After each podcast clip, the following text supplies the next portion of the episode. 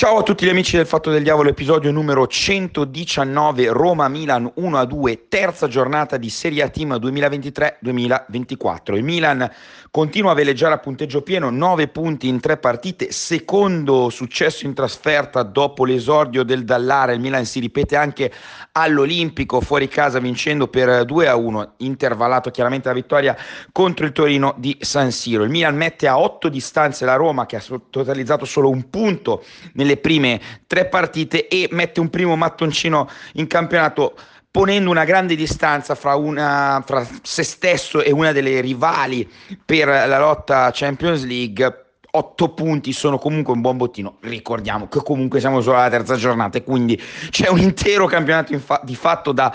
da affrontare. Il Milan vince all'Olimpico e lo fa con una prova sinceramente di forza, di netta eh, dominanza per almeno un'ora di gioco e lo fa appunto con pieno merito. È un fatto del diavolo ricco di argomenti da trattare perché c'è stata la partita chiaramente dell'Olimpico, ma ci sono stati i sorteggi Champions League, c'è stata la fine del mercato e cercheremo in questa nostra chiacchierata di riepilogare tutti questi punti.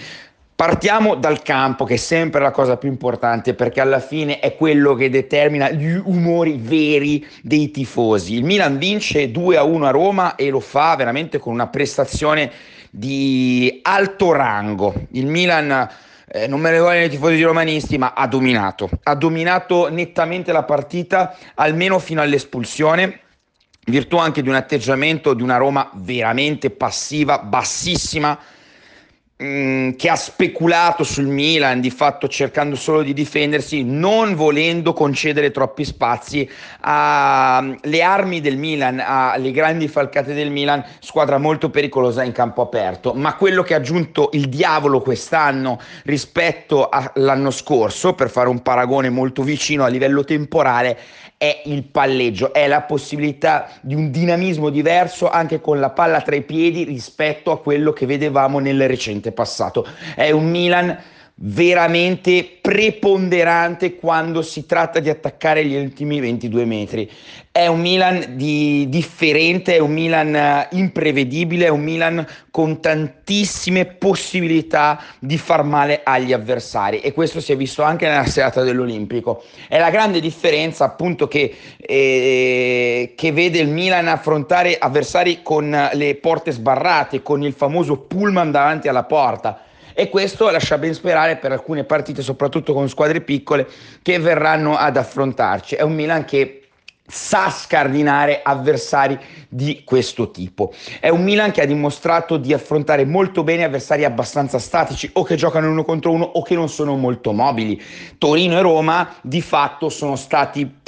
mi spiace dire e utilizzare il termine, oppure no, mi spiace no, però eh, c'è anche orgoglio nel dire che il Milan spazza via gli avversari ed è stato così. E sono sempre stato più moderato quando il Milan ha fatto partite eh, di eh, minor rango, di minore efficacia o minor dinamismo, ma nelle ultime due sfide intraprese dal Milan devo dire che non c'è stata partita né col Torino né contro la Roma e, e questo va rimarcato però eh, eh, il Milan deve affrontare i banchi di prova, ad esempio come quello eh, di Bologna, anche in futuro con avversari di palleggio maggiore, di dinamismo maggiore che possono eh, sovverchiare le linee, eh, le nostre linee offensive e trovare in quel tra virgolette buco a metà campo eh, l'oasi per poterci attaccare. Devo dire che a Roma questi spazi enormi non si sono visti, ma ripeto, l'avversario era molto diverso. Rimarchiamo anche che la Roma aveva delle assenze importanti, non c'era Di Bala, Pellegrini è subentrato dopo l'infortunio di Aurar che comunque Awar, meglio precisare la pronuncia, eh, che comunque è un giocatore importante e, è una Roma che ha visto la, eh, il grande arrivo di Lukaku in pompa magna e un Lukaku presente in campo solo nell'ultima fase della partita. Eh, c'erano delle assenze importanti, anche Renato Sanchez era indisponibile. Insomma, una Roma non al completo, non aveva gli archi eh, al suo massimo, l'aspetto tecnico della Roma era abbassato, però è un Milan che era invece al completo ha avuto veramente tanta padronanza del campo, un Milan che poteva anche eh, gestire la partita su dei ritmi anche un po' più bassi, accelerare quando voleva. Io ho, visto, ho avuto questa impressione e, e, si è visto più e più volte nell'arco dei primi 60 minuti fino all'espulsione di Tomari. Primo acuto è il gol, o meglio l'azione che porta al rigore, che porta al gol di Giroud eh, uno scambio tra Loftus Cheek, inizialmente palla a Pulisic, poi Loftus Cheek scambia con Giroud, Giroud duetta e manda Loftus Cheek in porta,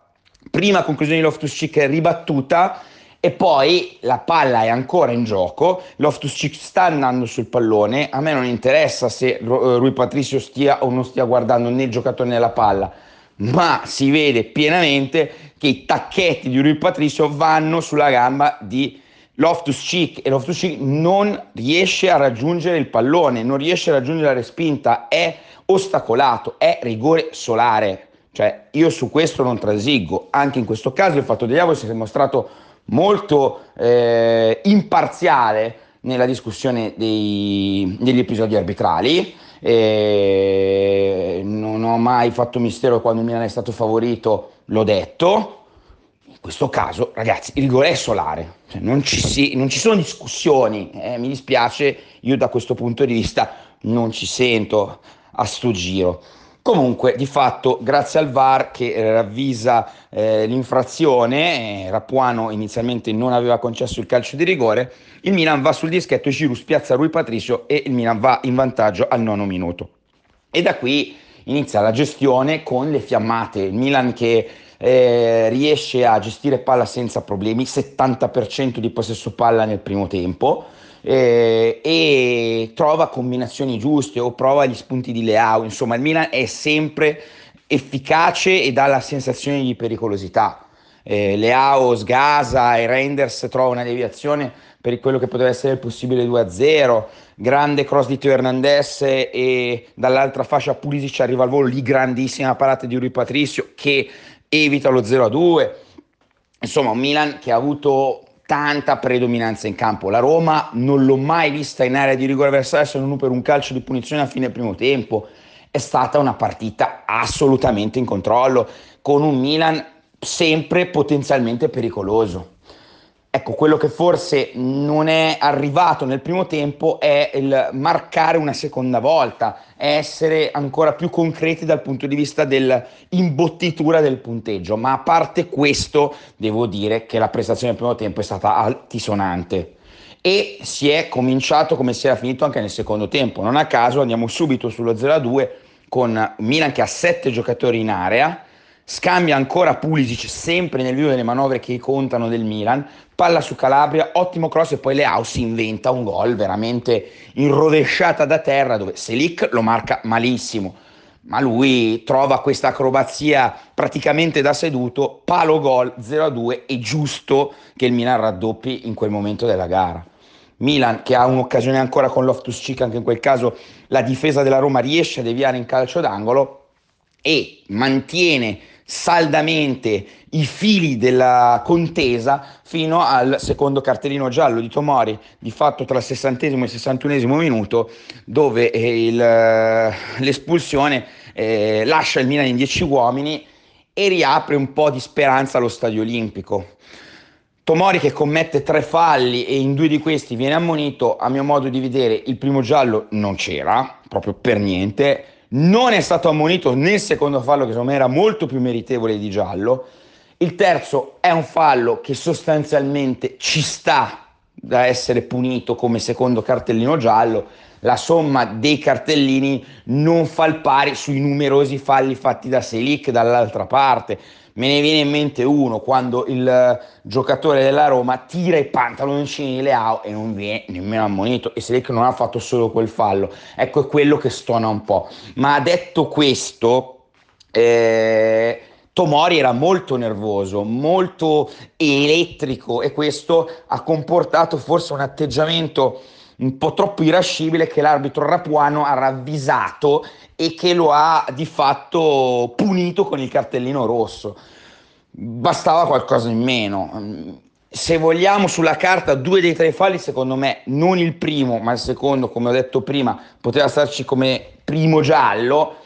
Non è scandaloso il rosso, è la somma rapportata a quella di Selic. Mi sono già ripetuto due volte, non vado oltre. Da questo momento in poi la Roma prende coraggio, aumenta il baricentro dopo che anche sullo 0-2 ho visto per larghi tratti la Roma stare dietro, stare rintanata, stare rinchiusa. È vero che non aveva molte delle sue armi migliori, però l'atteggiamento veramente extra difensivo mi è sembrato un po' troppo eccessivo. Ad ogni modo, la Roma fa i suoi cambi, subentra anche Lukaku per la gioia del popolo giallo-rosso,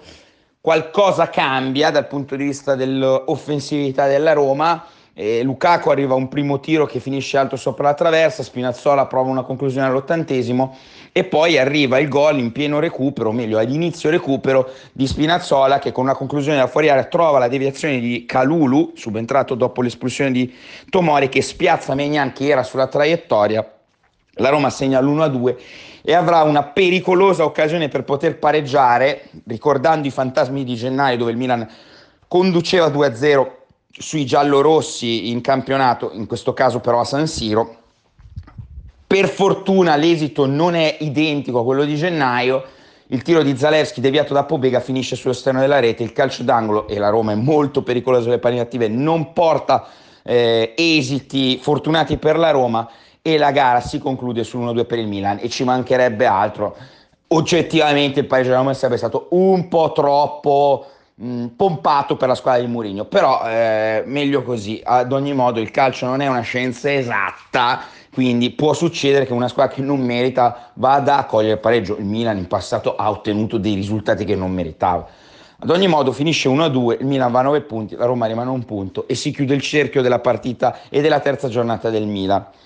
Quindi molto bene, personalità, equilibrio, anche se contro una squadra altamente difensiva e con poche frecce nel suo arco per poter provarci a punire per come stavamo giocando, anche se ho visto una squadra un po' più compatta nelle linee, un po' più alta anche con i difensori, quindi più difficilmente attaccabile, ma rivediamo se questa cart- cartina tornasole tornerà anche nelle partite in cui eh, fronteggeremo squadre più dinamiche e di palleggio più elevato o con giocatori altamente più tecnici, eh, però devo dire che c'è stato uno sviluppo tra Bologna e Roma nelle prime tre giornate di campionato eh, benissimo ancora i nuovi acquisti. Eh, non spenderò mai troppe parole di beatificazione per Reinders, che è un giocatore veramente di una modernità assoluta, di una mobilità, di una facilità di trovare la giusta soluzione. Mi sta solo mancando la stoccata vincente al gol, ma spesso e volentieri in area, a rimorchio, a chiudere le azioni, quindi il gol arriverà. Per quanto riguarda l'altra mezzala, Loftus Cheek si sta dimostrando una mezzala fisica tecnica, con passo e con velocità difficilmente arginabile. Un giocatore che con queste condizioni fisiche e con questa, questo strapotere fisico, le, gli abbinamenti di queste due condizioni eh, danno un giocatore difficilmente fermabile, perlomeno per il campionato italiano. E, e si potrebbe rivelare un crack Loftus Cheek. È ovvio, è presto, sono passate solo tre partite, ma i primi segnali sono altamente positivi eh, Pulisic magari non strabiliante come a Bologna o incisivo come col Torino, però ha rischiato di fare un gol e nei due gol in cui il Milan marca il tabellino all'Olimpico, lui fa sempre iniziare le azioni, svaria tanto, libera il campo a Calabria, non è il caso che Calabria ha tutto quello spazio per crossare a Leao, giocatore duttile, utile, pulito, importante per la manovra del Milan. Vedete, tutti questi nuovi acquisti hanno creato manovra offensiva. Il Milan è un bel vedere offensivo. Non c'è dubbio da questo punto di vista. Ero sicuro a inizio campionato che questo sarebbe avvenuto perché l'abilità del palleggio del Milan è migliorata, il dinamismo del Milan è migliorato rispetto all'anno scorso, non c'è dubbio, siamo molto più forti a livello offensivo e si sta concretizzando in campo tutto questo meccanismo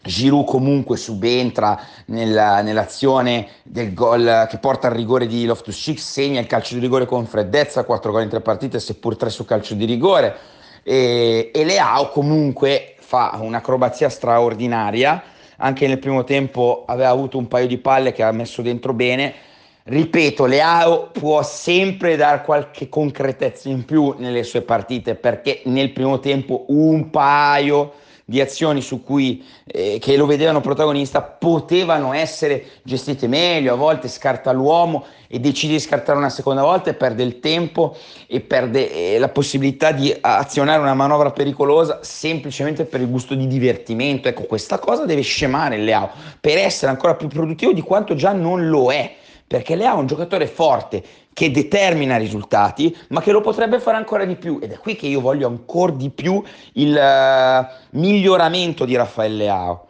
Quindi la zona offensiva molto bene. Tesseo le lodi anche di Rade Krunic, che ha recuperato un sacco di palloni, ha schermato la difesa, ha giocato molto bene in una partita che tatticamente era facile da leggere per come si è messa in campo la Roma. Krunic che sarà il nostro riferimento davanti alla difesa perché non sono arrivati altri giocatori dal mercato. Inizio a introdurre l'argomento, ma ne eh, darò approfondimento più tardi. Eh, però, eh, dato che abbiamo lui, finché Bennasser non tornerà, bisogna sostenere Rade, sperando che continui a migliorare nella sua crescita perché è un giocatore intelligente, importante ed utile, sempre a servizio della squadra. Che, due, che le due mezzali aiutino il lavoro di Rade, che noi ci posizioniamo meglio quando attacchiamo per cercare di schermare un possibile contrattacco avversario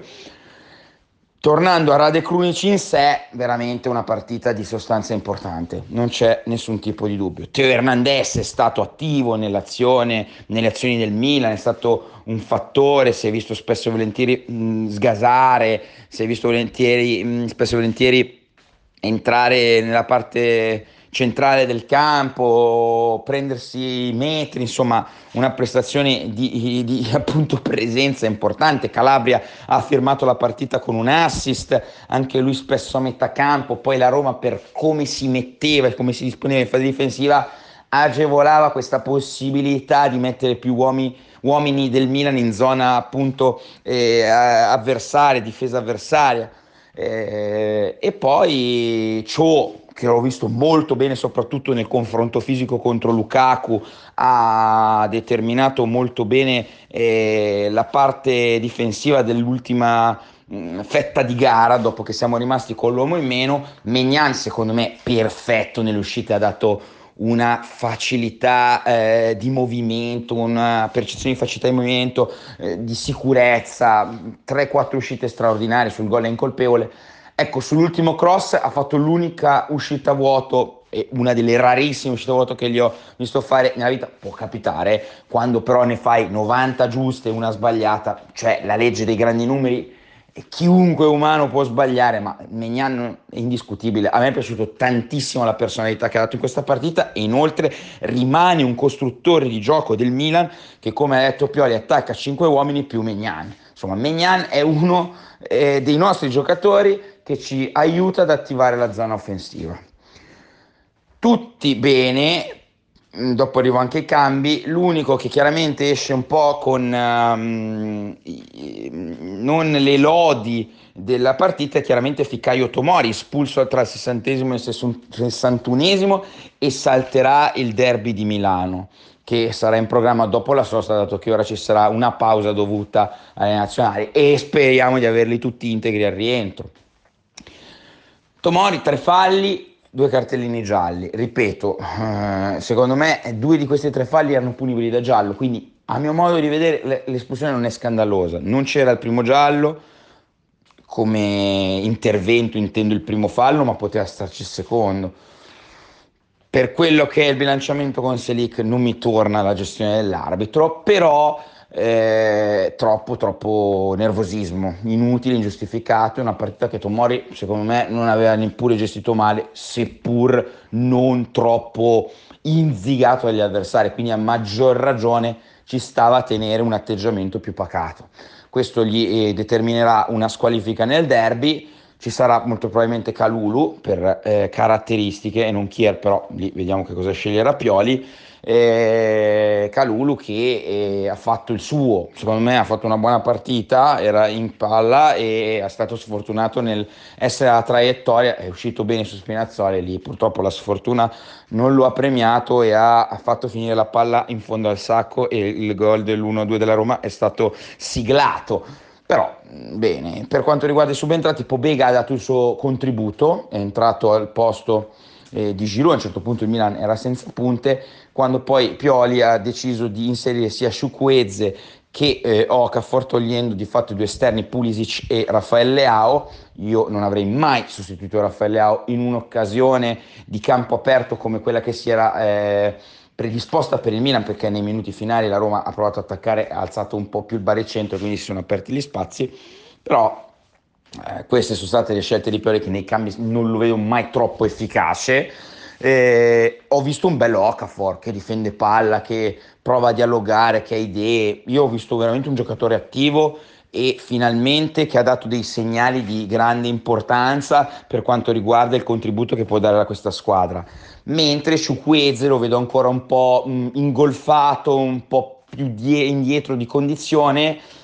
e mi sembra un giocatore che per caratteristiche, io so dell'esplosività di Okafor, della velocità che ha nel poter far male agli avversari, ma per quanto riguarda l'attacco del Milan, eh, che è eh, molto volentieri innescato da eh, scambi veloci, da dinamismo, da scambi di posizione, lo vedo un pochino più sempliciotto, nel senso che mi sembra un giocatore meno abile nel, um, nel palleggio, ma più un giocatore di velocità e di sgasate e meno vario nel cambiare la posizione che è in campo. Io mi auguro che questa cosa venga implementata in Squez che ha delle ottime caratteristiche mh, mm, come giocatore in sé, però nel contesto squadra mi sembra quello meno adatto a fare il nostro gioco. Questa è una mia sensazione. Vediamo poi dopo la sosta come si svilupperà il cammino di Ciuqueze con la maglia del Milan. Arriviamo agli altri due grossi argomenti, ovvero il mercato. Il mercato, come si sapeva, eh, non, ha, non, ha, dato grandi scossoni dal punto di vista eh, di centrocampo e difesa. Orighi è partito per l'Inghilterra, eh, destinazione Nottingham Forest, e Sale Makers purtroppo malincuore per quanto il fatto del diavolo adori questo giocatore, è andato al Bologna in un'operazione con prestito eh, a 500.000 euro e diritto di scatto a 12 milioni. E Baloture non credo abbia trovato destinazione a meno che non abbia perso qualche notizia durante la partita tra Roma e Milan e, e in entrata eh, purtroppo sfumato l'affare Taremi che sarebbe stato importantissimo per noi per condizioni legate agli agenti, ovvero Mendes del giocatore, quando Milan e Porto avevano trovato la quadra sull'operazione. Abbiamo provato a andare su strade secondarie, quale Daca del Leicester City, a mio modo di vedere, un'operazione sbagliata e per fortuna non concretizzata per questioni legate anche al passaporto extracomunitario del giocatore. Siamo poi finiti su Rafamir del Siviglia, un giocatore molto corpulento, molto spesso dal punto di vista fisico che poteva darci una grossa mano e che ha fronteggiato bene un campionato comunque non semplice come la Liga, ma anche in questo caso Siviglia non ha deciso per la cessione del giocatore perché non aveva un'alternativa e questi sono gli inghippi che possono esserci a fine mercato e siamo andati a siglare l'accordo con Jovic che arriva in prestito secco alla Fiorentina senza diritto di riscatto che mi è sembrata una soluzione un po' troviamo quello che possiamo fare perché abbiamo bisogno di una punta, detto tra virgolette. Questo è quello che io credo, visto che è un'operazione che il Milan ha fatto in prestito secco, cioè non credo che punti su Jovic, poi io mi auguro che lui faccia il bene del Milan e segni tanti gol per la maglia del Milan, però non abbiamo in mano il futuro di Jovic anche qualora facesse bene. È un giocatore che dopo Francoforte, dopo l'Eintracht qualche anno fa, si è un po' perso, è arrivato al Real Madrid, è ritornato all'Eintracht per una parte di stagione, ha giocato alla Fiorentina l'anno scorso facendo vedere qualche sprazzo del suo talento, un giocatore che ha grande tecnica, grande fisicità, però si è un po' perso, non ha mai espresso il suo massimo potenziale alla prima punta, ha sempre giocato molto bene in appoggio di un'altra punta, quale era Aller e dialogava benissimo con Rebic negli anni d'oro dell'Eintracht Francoforte, o meglio gli anni della rinascita ad alti livelli dell'Eintracht che poi vincerà anche un'Europa League e, e fu- nel futuro rispetto al primo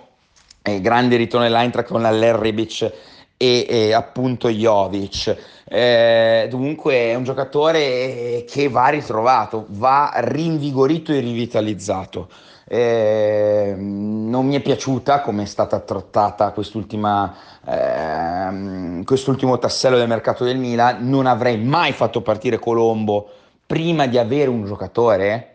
e il Milan lo ha fatto partire trovandosi in difficoltà come eh, mosaico completo della squadra